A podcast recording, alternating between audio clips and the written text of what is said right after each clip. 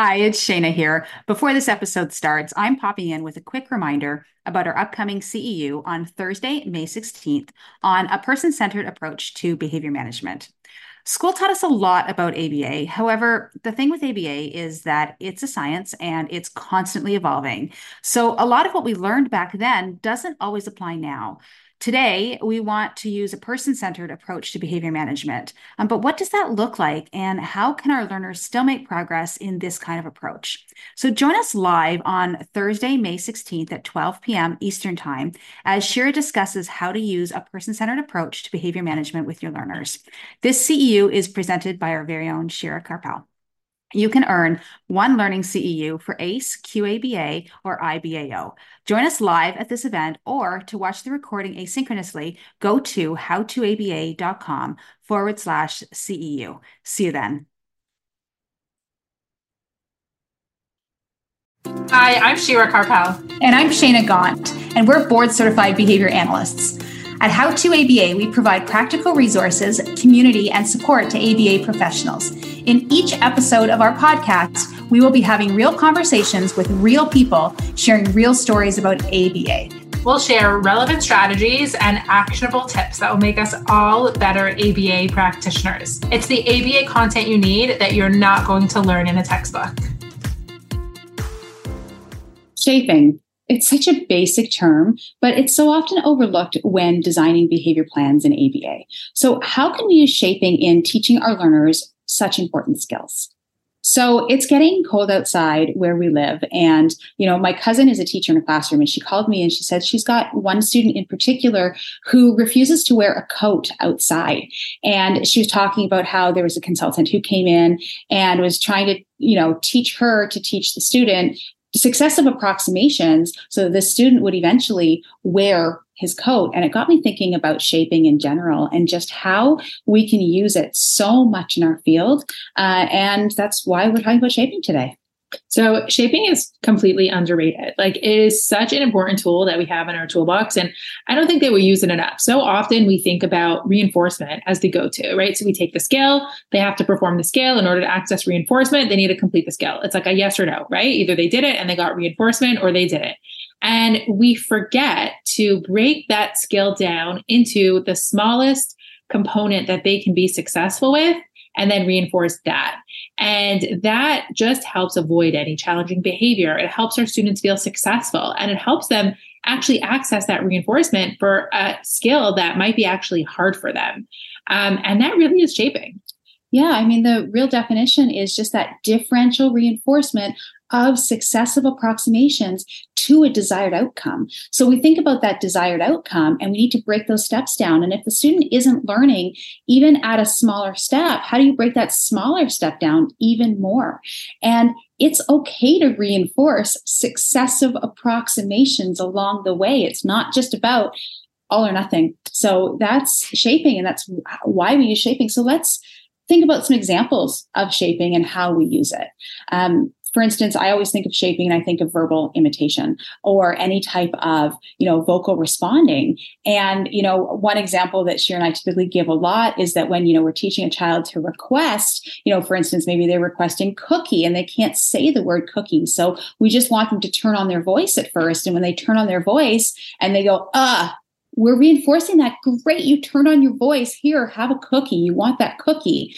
You know and then after that it's okay well now you're going to give me a uh that is a little bit closer and i'm not going to now reinforce for uh anymore because you can go ka and then it's maybe a ka e or something. Anyways you're getting those successive approximations to a desired outcome and that would be like i said that vocal training. Uh, but there's so many other ways we can use it as well yeah, I almost think of it as like reinforcement for trying.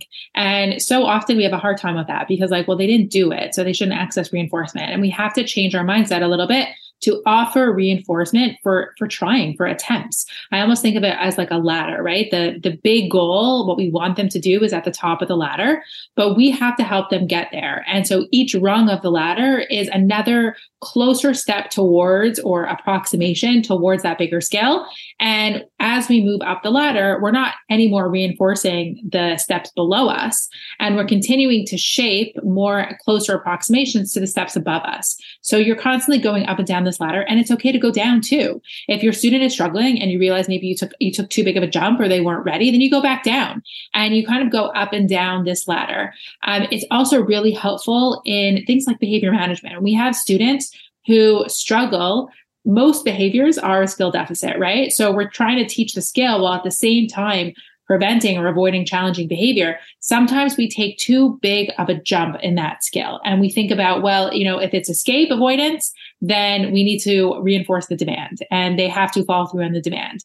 But if you think about what is a demand, a demand is um, separating from a preferred activity, putting it down, standing up, moving closer towards the table or activity where that, that demand exists, sitting at the table, performing one question on the worksheet. And so you can call all of that a demand and say, did they do it or did they not?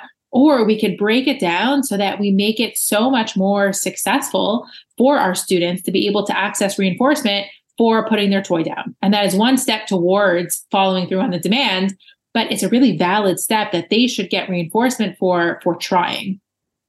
Yeah, I had a student one time who refused to come to the table. The table just, you know, was for him, it was a signal for work. And I get that. I understand that. So, you know, we were re- reinforcing successive approximations along the way. And it wasn't about, great, you come to the table and you get to play with your preferred activity at the table. That was way too much for him. So it was literally just responding to, hey, you know, come on over here. And he looked up at us. He looked up and he acknowledged you know what? Great. Let's play together over there. After he was able to look up and acknowledge every single time, it was okay. As soon as he made that motion, a motion of putting down his toy, it wasn't about putting down the toy. It was the motion towards putting down his toy. Then we reinforced that, you know, and then it was okay. So I actually went to stand up from where I was. That's it. And then I took one step towards the table and then two. So it took a long time, but we broke that down into a very, very, very small, small parts and reinforce those steps. We can also use shaping in the context of desensitization. So we think about this um, in, as like also forward chaining. So getting a student more used to a certain skill. So for example, we had a student who wouldn't use a specific bathroom um, in the school, and that was the bathroom you know he was supposed to use. So um, you know, assuming that potentially something that he didn't like was in the bathroom, potentially something traumatic had happened in a bathroom. We didn't want to just say, well, you're going to go in the bathroom and access reinforcement and it's all or nothing. It's either in or out.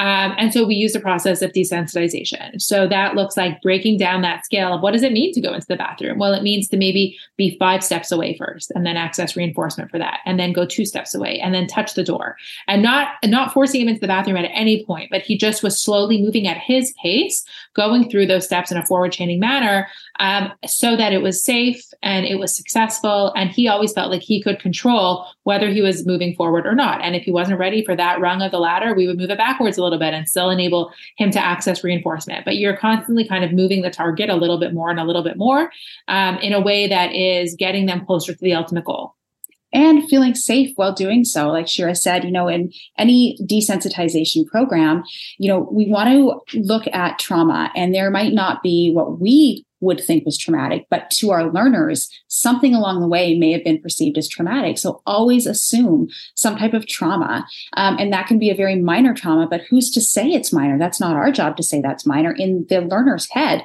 you know, something has happened. And, you know, so if you just put them in that situation again, you're going to get challenging behavior. I understand that. So we want to take those steps of that forward chaining.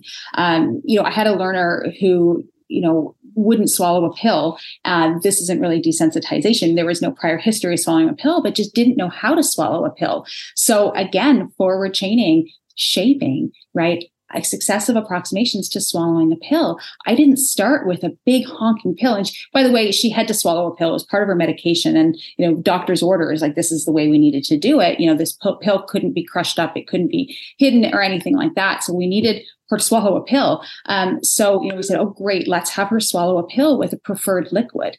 But the pill was still a huge chunk. She couldn't do it. So, you know, we really broke down those steps and we said, okay, well, what's safe for her to be able to swallow? And we said, okay, candy safe for her to swallow. There's no consequences of that. So we took those little tiny candies, those nerds. I don't know if anybody knows like the little nerd candies that are so super tiny. And we demonstrated and then had her do it. And she was able to then swallow that small piece of candy. And then we worked our way up from a, you know, a baby M&M to, I think a, a larger M&M to a Skittle to, you know, things that were still safe to the point where she was able to swallow something that was the size of the pill that she needed to take with a preferred liquid.